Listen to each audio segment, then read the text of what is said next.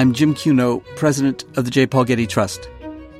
Welcome to Art and Ideas, a podcast in which I speak to artists, conservators, authors, and scholars about their work. Humans often think of themselves as being independent agents, but in fact, their lives are very caught up in material things and they come to determine the way that we act. In this episode, I speak with Ian Hodder about his long and distinguished career in archaeology.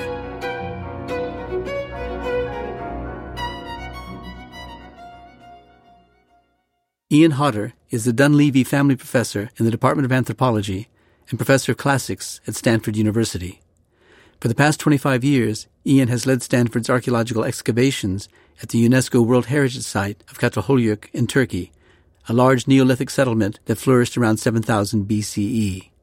These excavations have revealed new information about the origins of human settlements, the rise of civilization, the emergence of religion, and early object making, including wall paintings, sculpture, and figural ceramics. Over the years, Ian and his team members have made available their findings through the Living Archive of Çatalhöyük, a GIS web application designed to serve as a database for archaeologists, art historians, and the general public to explore the site and its associated artifacts. Ian was recently at the Getty with other members of his excavation team to meet with members of other excavation teams similarly engaged with digital site mapping. I took advantage of Ian's visit to the Getty to interview him for this podcast. Well, hello, Ian. Uh, welcome to the Getty podcast. Thank you. Now, you took your first academic degree in prehistoric archaeology. How did you get interested in archaeology and why prehistoric archaeology?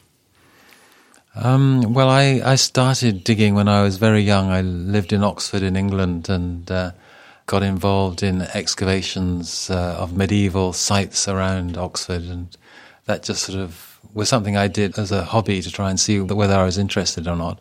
Was that as a teenager? It, yeah, there are pictures of me digging on some medieval priory or something when I was about 13.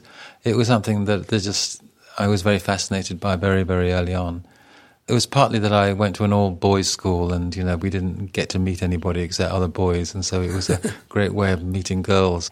But I was very um, fascinated by the whole process of how you work out what was going on from traces in the ground. You know, there's the, the intellectual problem of trying to work out what happened from a few few bits of evidence, and so that's why I ended up being more interested in prehistoric archaeology because I, I, sort of like the sort of text-free nature of that. Yeah.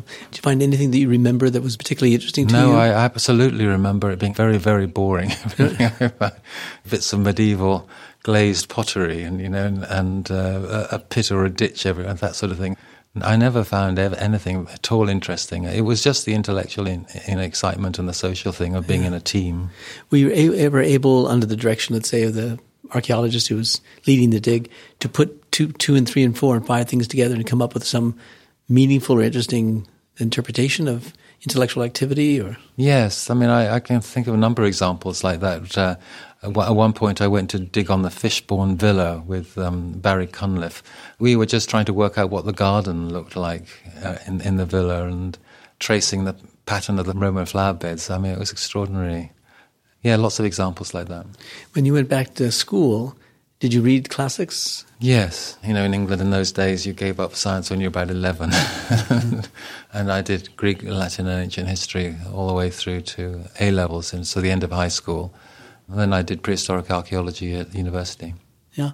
So you went to London, I think, uh, first, and then you went to Cambridge to study. Uh, and what was it about those two universities that attracted your attention? Were they specialists in the fields? Yes. I mean, in, in those days, uh, London was, in my view, the, the best place to do prehistoric archaeology. The, the, the Institute of Archaeology there uh, was a very, very large centre. It had 50 or 60 people teaching. Wow. I believe nowadays there are about 80. So, I mean, it's one of the largest centres of prehistoric archaeology in the world. It includes Roman archaeology as well, though, and, and conservation, so other, other things. And of course, it had a fantastic tradition, people like Gordon Childe, who had um, been there for a long time and really established the degree program there. So, you know, very important people, very exciting people, and I enjoyed that very much. Our listeners are probably interested in understanding how it is you link together the academic experience in the classroom with the field work, and especially if the field work occurs someplace far distant from where the academic work in the classroom mm. happens. So, how did you integrate the life of the school year into that with the digging in the summer? In those days, um, archaeology in England was largely done by um, students of various sorts, so that um, th- there were very few professional, you know, field archaeologists. Most of the excavation on these projects, like Fishbourne, was done by huge dragoons of high school and undergraduate uh, students, um, relatively untrained, and and so on. And so th- there was a very natural, close link between the degree course and then all the people you met and worked with on, on these projects. I, I mainly ended up working abroad, and, and uh, the, the, Institute of Archaeology had a team working at Knossos in, in Crete. And so I, ex- I excavated there for several years, and um, it was basically the same faculty and the same students that I was working with in London. After you took your degree, your first fieldwork was at an Iron Age and Roman site in Essex. And then I think your second was in West Yorkshire, England. But then your next field work was in Kenya, and the one after that was in Sudan. How could you go from one in England to all the way to Sudan? I mean, what is the practice of archaeology that can apply itself across such a field of, of sites and, mm. and cultures? Mm. My, my, first uh, work in England was while I, while I was still a graduate student, and I was always very interested in not just being an academic. I mean, I always wanted to dig as well as to to write, and so I started my own excavation of a Roman villa in, near Cambridge while I was at Cambridge. But the, the move to Africa was partly serendipitous because I, I, I visited uh, Kenya for other reasons and um, realized that there was uh, something I could do there that was of interest to me. But the, the reason I was interested was that I had come to a sort of critical position in archaeology where I felt that the way that archaeologists were interpreting the past was inadequate. I felt that archaeologists were trying to interpret the data in some sort of universalistic way with various laws and predictions that they would have about what material culture might mean in the past. And I felt that it was important to have a better understanding of the way that material culture actually had meaning to people. And so I, I, wanted to do ethnography, or what was then called ethnoarchaeology, to try to come up with a better understanding of the, what, it, what was the relationship between material culture and humans. And in particular, I was interested in the symbolic or, or social symbolic aspects of, of things. Um, ra- rather than just saying, you know, for example, that, that burial is, is a direct reflection of society, which is what many people had argued up to that point. I, I tried to show in my ethnoarchaeological work that the way that people bury each other is, is very much embedded in a set of beliefs and ideas, and understanding those beliefs and ideas was important if you were going to interpret the past. And another example was that people had started arguing that the way humans threw away rubbish was just something that was determined by a set of simple laws. You know, for example, that the more people you have in a settlement, the more organized the rubbish is, something like that. So that they wanted to interpret the past distributions of rubbish in terms of these universal laws. And, and I felt very strongly that, in fact, the way that people threw away rubbish or stuff was very much dependent on the set of conceptions they had about dirt and pure and impure and male and female and so on and so forth. And I showed that in my ethnoarchaeological work that these beliefs and ideas about how you throw away stuff um, had a very important impact on the archaeological record. So, for example, I studied a society where men and women were seen to be very separate and where women were thought to be polluting in a way. And so that the bones that were associated with women were pig bones had to be deposited separately from the bones that were associated with men, which was cattle bones. And so it's a very simple, obvious thing that, you know, as an archaeologist, you would dig these settlements and see that the, the cattle bones and the pig bones were deposited separately. That wasn't because of some sort of universal thing about the behavioral aspects of rubbish, but it was because of a set of ideas that the, the society had. And so that's what led to the development of what came to be called post processual archaeology. Yeah, I want to ask you about that because it's so interesting, not only in what it means, but what it meant to archaeology. But, but help us understand it. So all of these are prehistoric sites, so therefore there's no textual evidence that mm. how do you determine these relationships and the meaning of these relationships when you find these disparate materials across a large site? Well, um, the, the approach that I argued was a sort of contextual approach. So the idea was that rather than assuming that you know something meant something universally, you could look for contextual clues within the data that you're looking at that would help you to understand something or other. Uh, so, for example, you, you, may have some distribution of artifacts within a house that will separate you know, one type of artifacts in one part of the house from another type of artifacts. Well, what does that separation mean? One way you could answer that would be to go to look at the burial record and see whether one, you know, these different types of artifact were associated with men or women or with older people and younger people, and that would allow you then to go back into the house and say, well, so the house uh, seems to be differentiated between male and female or older and younger social groups. So it's, it's all a matter of trying to sort of fit together contextual clues that helps you interpret the, the patterning that you're seeing. The work that I did in, in Africa was uh, ethno-archaeological in the way that I described. I was studying modern material culture and modern ideas and looking. I was going around, you know, compounds and houses of people uh, living in different parts of Kenya and Sudan and, and Zambia uh, studying them in the present day and trying to understand their contemporary use of material culture and using that to interpret the past. Were there any differences within the um, archaeological profession, this is back home in Britain, questioning the ethnoarchaeology that you were doing? Questioning it, yeah, as to the value of it, or as to it's really archaeology, or because you're, after all, you're not digging, you're just interpreting the past on the basis of evidence found in the present well, prehistoric archaeology, but I would say all archaeology has always used ethnographic analogy right from the beginning. So, I mean, I think the idea of using ethnographic analogy is uh, is well established, and certainly uh, at the time that I was doing this ethnoarchaeological work, there were a lot of other people doing the same sort of thing. It became quite a trendy thing to do. It's less common nowadays.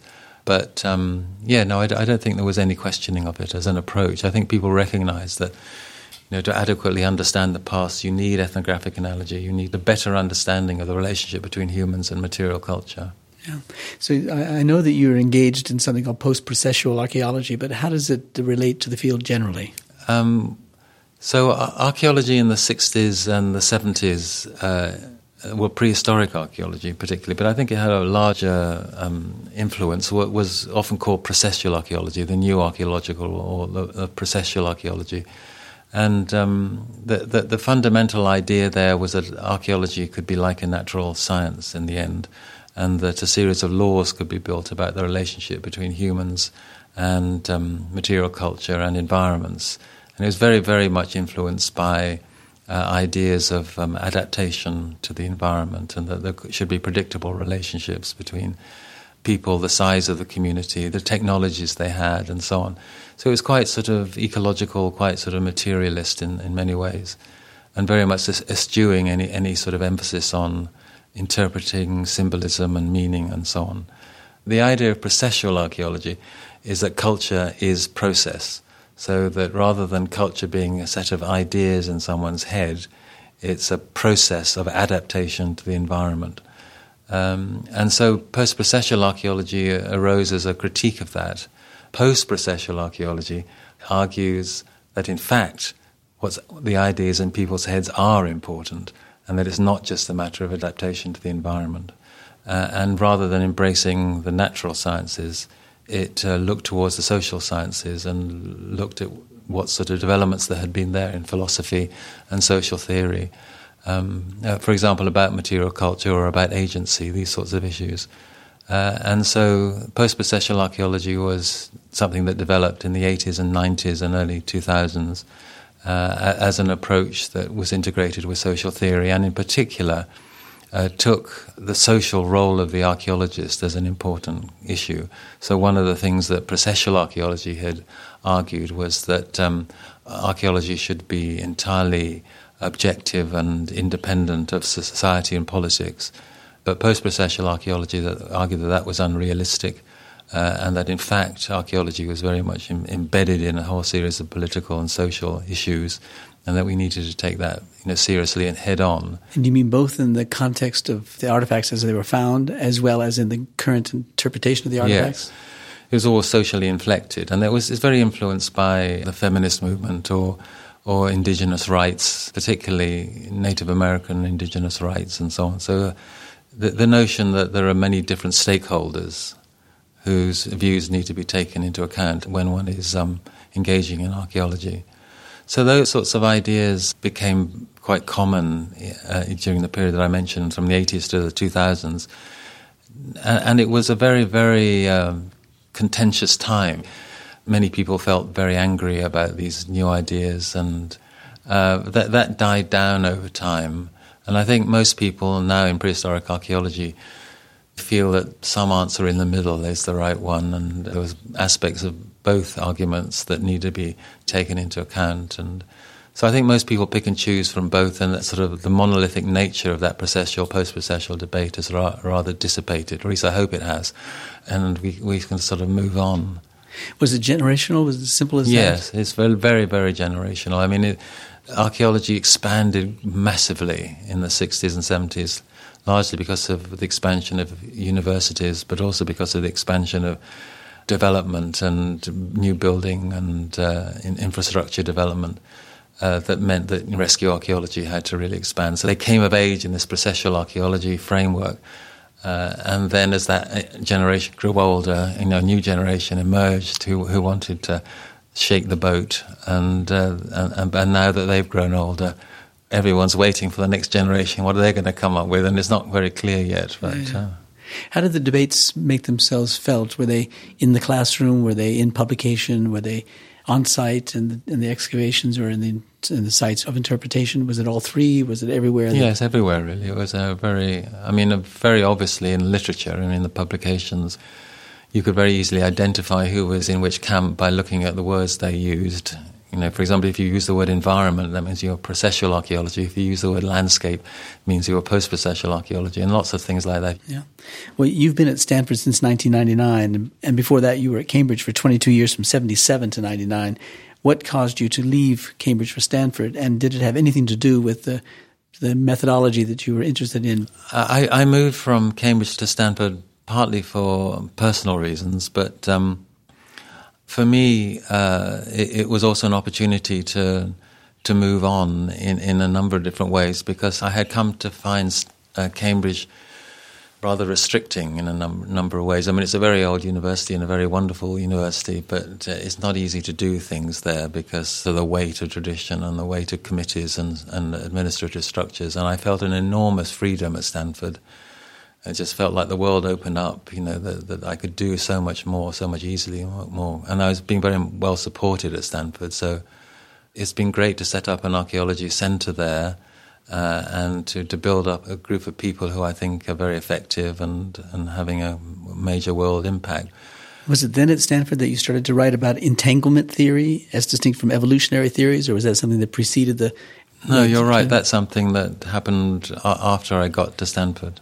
So, what is entanglement theory? Well, um, you sort of contrasted it with evolutionary theory, and the contrast is, in a way, very similar to what I was saying before. That you know, many people want to see evolution as something which is very systematic and law-like, and that one can generate a series of principles about how cultural evolution works in, in the same way that one can about biological evolution, and that there should be some sort of Darwinian type theory that we could all use to look at the evolution of culture. And, and I've always felt that that's not going to happen. You know, that cultural evolution is much more complex and um, less definable, and very much dependent on things like agency and intention, and purpose, um, and meaning and being. And so, the the idea of entanglement is to try and find some way of talking about the fact that we are caught up in or tangled with a set of larger processes than ourselves. There are these larger infrastructural dependencies that, to some extent, direct us down pathways, but that uh, there's a huge amount of contingency and specificity to it. That that means that in the end, you know, what one is talking about is really historical rather than evolutionary. Yeah. The other aspect of entanglement is to say that you know humans often think of themselves as being independent agents, but in fact their lives are very caught up in material things in many ways, and we get increasingly entangled in those things and they come to determine the way that we act. And so, an example is that I mean, a long time ago, six thousand years ago, um, we invented the wheel, and we elaborated the wheel, and we get more and more entangled with wheels, cogs, and you know all sorts of parts of machines and so on. They're all wheel based. And now we're so caught up in a particular type of wheel, the, the car wheel, um, that, um, in, particularly in California, you know, you can't conceive of society without that entanglement with wheels. And, and, in fact, that entanglement is leading in us in directions that as a species may be deleterious. But we can't pull back, we can't stop our dependence on wheels because so much is tangled up in wheelness. Mm. And there are many, many, many, many examples like that that show that, um, you know, we're being led in a certain direction by our entanglements. Is it too simplistic to think that this is the influence of anthropology being felt in archaeology? Or maybe influencing archaeology, and maybe that's part of the resistance in archaeology, or was the resistance in archaeology to post processual archaeology?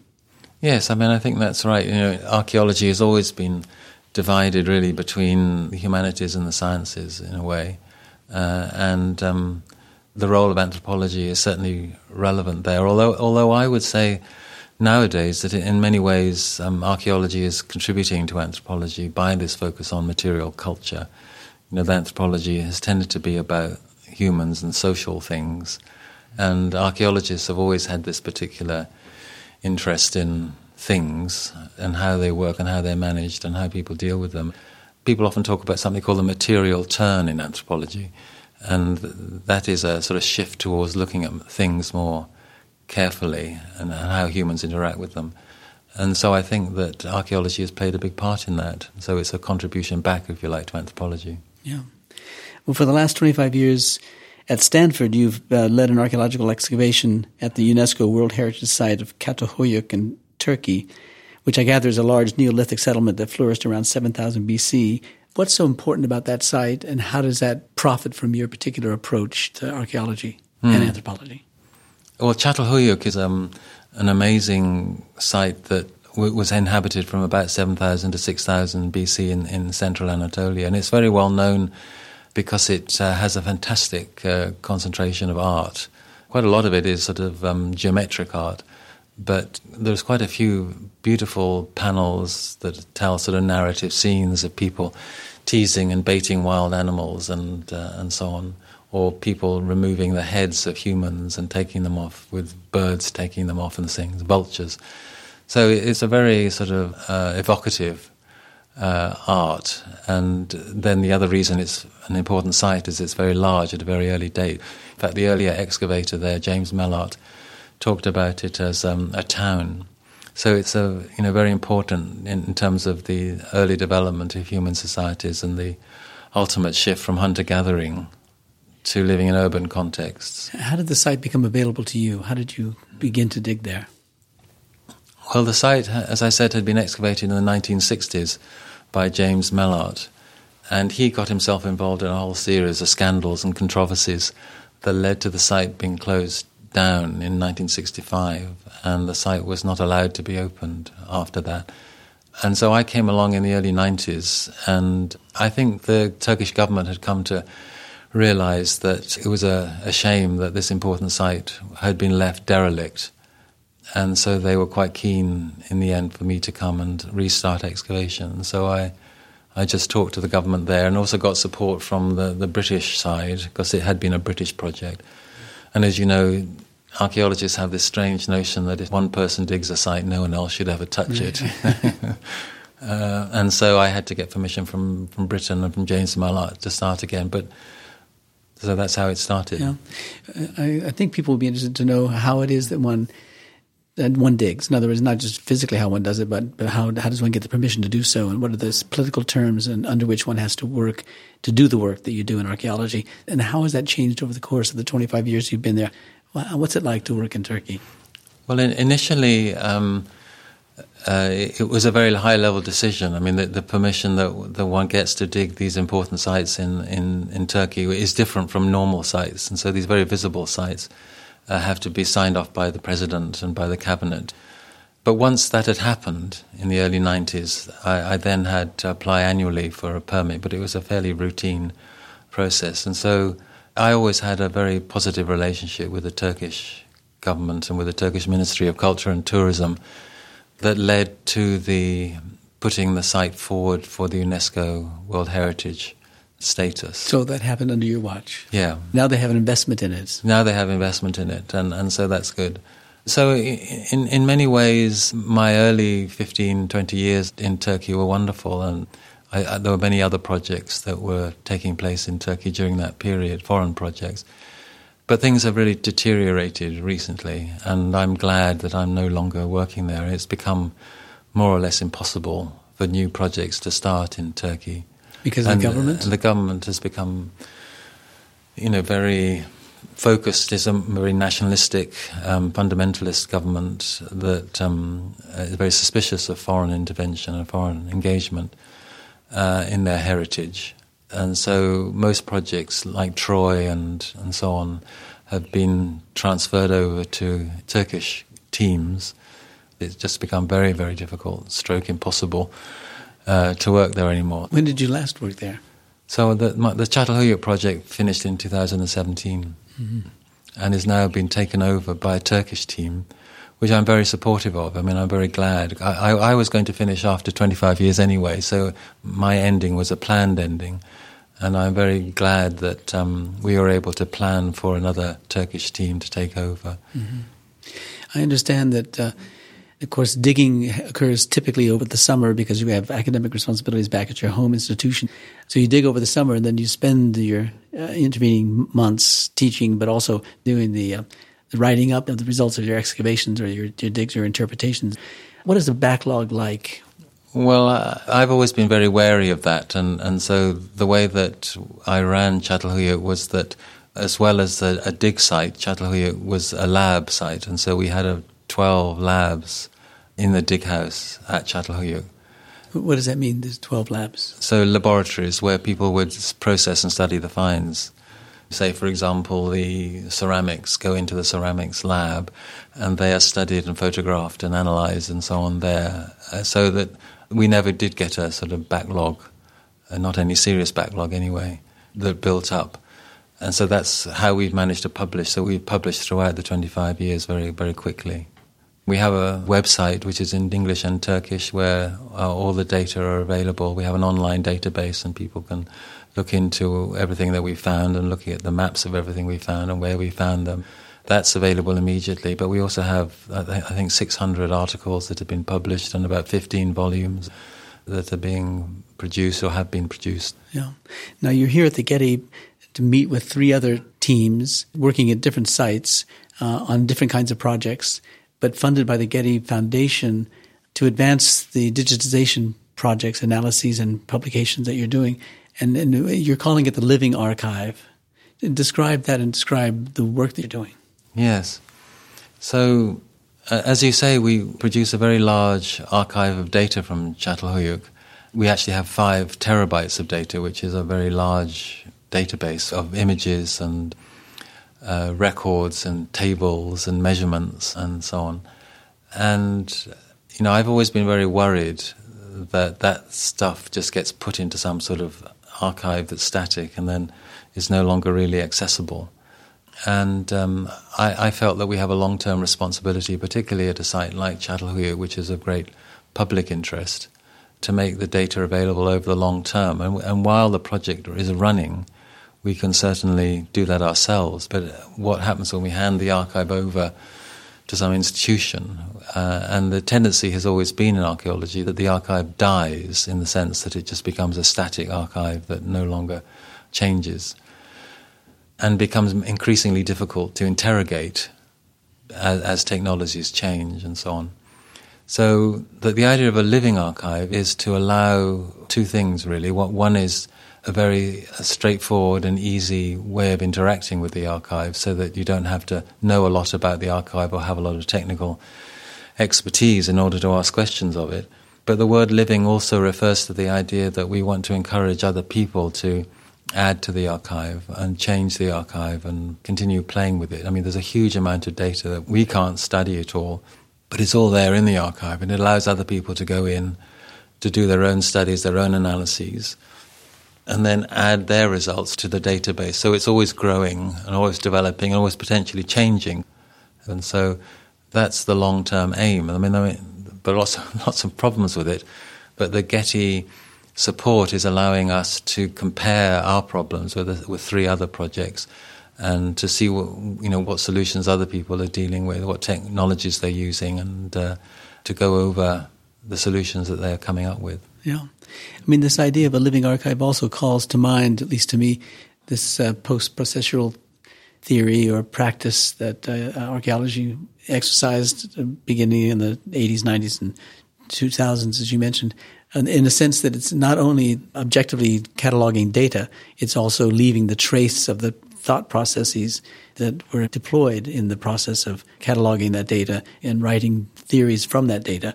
The sense of a kind of self awareness the, in, the, in the process. That's right. That's exactly right. Yeah. So I call that reflexive archaeology. So you, are sort of thinking about what you're doing, what the impact of it is.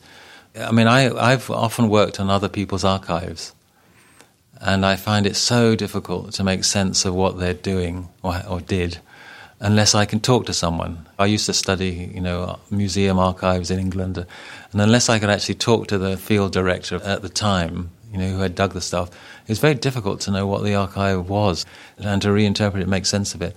So the, our idea has been exactly as you described. To one way I describe it is documenting the documentation. So it's sort of trying to document why it is, what we're thinking about, what, what the questions we have when, when we're putting together a particular set of data. So, for example, um, everybody in my project writes diaries about what they're doing and what the questions they have, what their thought process is as they make these decisions. And these diaries are also on the database. And we also have videos of the team and ask them what they're doing and, and, ask them in the in the trenches, you know, show us what you're doing and what, why did you decide, you know, that this was a pit and not a ditch, and you know, and, and these sorts of things. And that sort of provides a sort of surround information, if you like, a donut of information around the primary data. Uh, later on, uh, someone can look at and, and use to make sense of the, the, the primary data. So it's about contextualization again. Yeah. So, what's the biggest challenge for you on this project?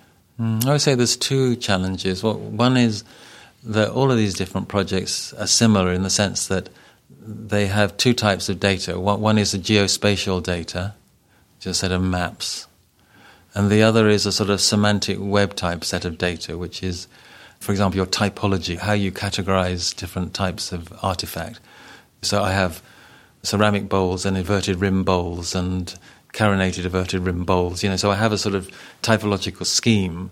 Other people have uh, schemes about photographs or you know buildings, but we all have some sort of semantic uh, web tree structure of definitions of things, and we have a map.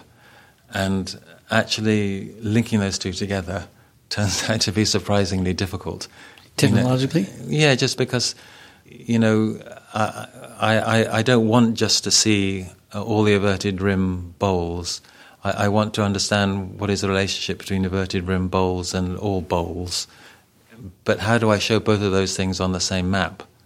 So that's one which I don't think is a you know insoluble problem. What, what I do think is an insoluble problem at the moment, the other challenge we have, is the, the long termness, the sustainability of these things. So while my project exists, I have the staff to manage the archive. And while the Getty provides us funding to support that, you know, it functions. But most funders are talking about three years. Maybe I've had up to, I guess, 12 years funding from some uh, research foundations. But that, that all comes to an end at some point. I would like our archive to be ever present. And so, an, an, obvious place for it to be ever present is in the Stanford Library or in the British Academy or somewhere like that. Mm-hmm. But none of these places does that. They will look after a dead archive, but they won't look after a living archive. They don't have the resources to maintain interactivity. Yeah, in perpetuity. In perpetuity, yeah. yeah. They, they will all do it for a short period of time. Yeah, yeah. And so at the moment, it's a real gap. Libraries have uh, had a long tradition of focusing on the preservation of uh, books and uh, literature. That has always been their main focus, and really they're set up and designed to do that, to preserve books. Uh, and so the idea of focusing on the different question of how do people interact with data and uh, literature is, is, something which I think they're not set up to fund and to support over the long term. And um, the idea of trying to keep something sustainably alive, which is what the digital offers, that you can keep going into the book and interacting with it, that's really a problem. And I don't really see what the solution is to that, I must say. Stanford has agreed to take the Çatalhöyük archive. I mean, both the physical archive, which is millions of boxes of papers, and the digital archive. So they've agreed to long term store the digital archive. and it so always will be there. But to get it out in some way that's usable involves having some software, mm-hmm. some sort of interface. Right. And they will not sustain the interface. It's just a commitment too great for them to make. Yes, yeah. And so I don't really know what the solution is. I mean, what we were talking about in these meetings was trying to get some group of uh, funding bodies to put pressure on the main libraries to reconfigure their aims and goals so that they do see that this is important. And, and for example, at Stanford, there is a recognition that things are moving on, that some solution has to be found. Yeah. It's not the storage space, it's the architecture of the interface between you and that dead data in there, and how do I get it out and interact with it? What I was talking about earlier was was this sort of uh, idea that you know you would invite the world to come in and interact with Çatalhöyük data and to discover new things in it and add to it. Someone is going to have to mediate that. Otherwise, you'll get you know people producing absolute rubbish. Right. So the living archive presents a problem because it's always got to be fed with intelligence and as well as data. And what Stanford can only promise is that they'll provide access to it in its current condition. Yes, they're forever. They, they're happy to say that they will look after it forever as a dead set of data. Yeah, not very appealing.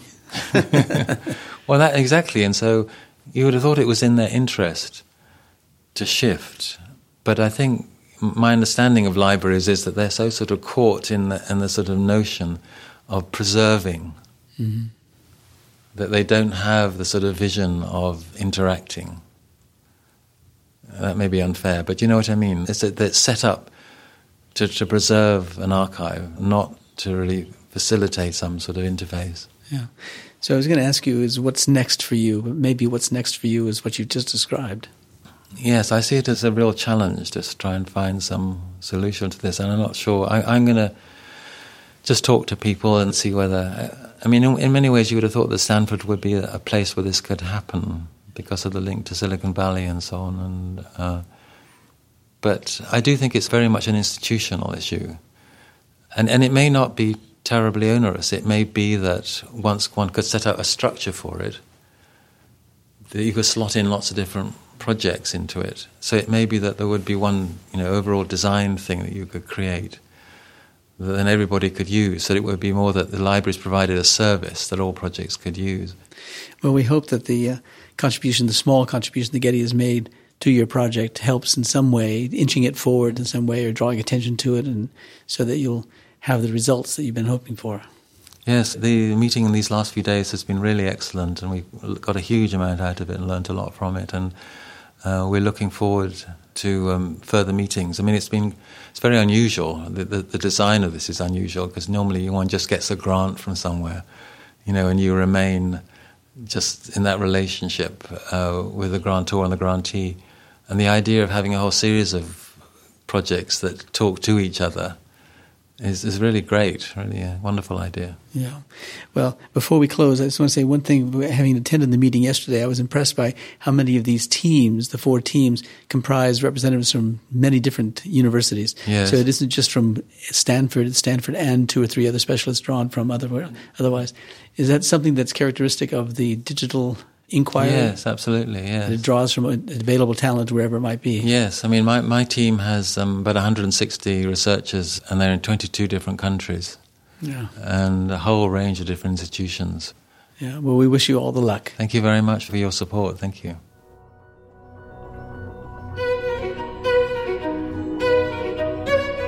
Our theme music comes from the Dharma at Big Sur composed by John Adams for the opening of the Walt Disney Concert Hall in Los Angeles in 2003. It is licensed with permission from Hendon Music. Look for new episodes of Art and Ideas every other Wednesday. Subscribe on Apple Podcasts or Google Play Music.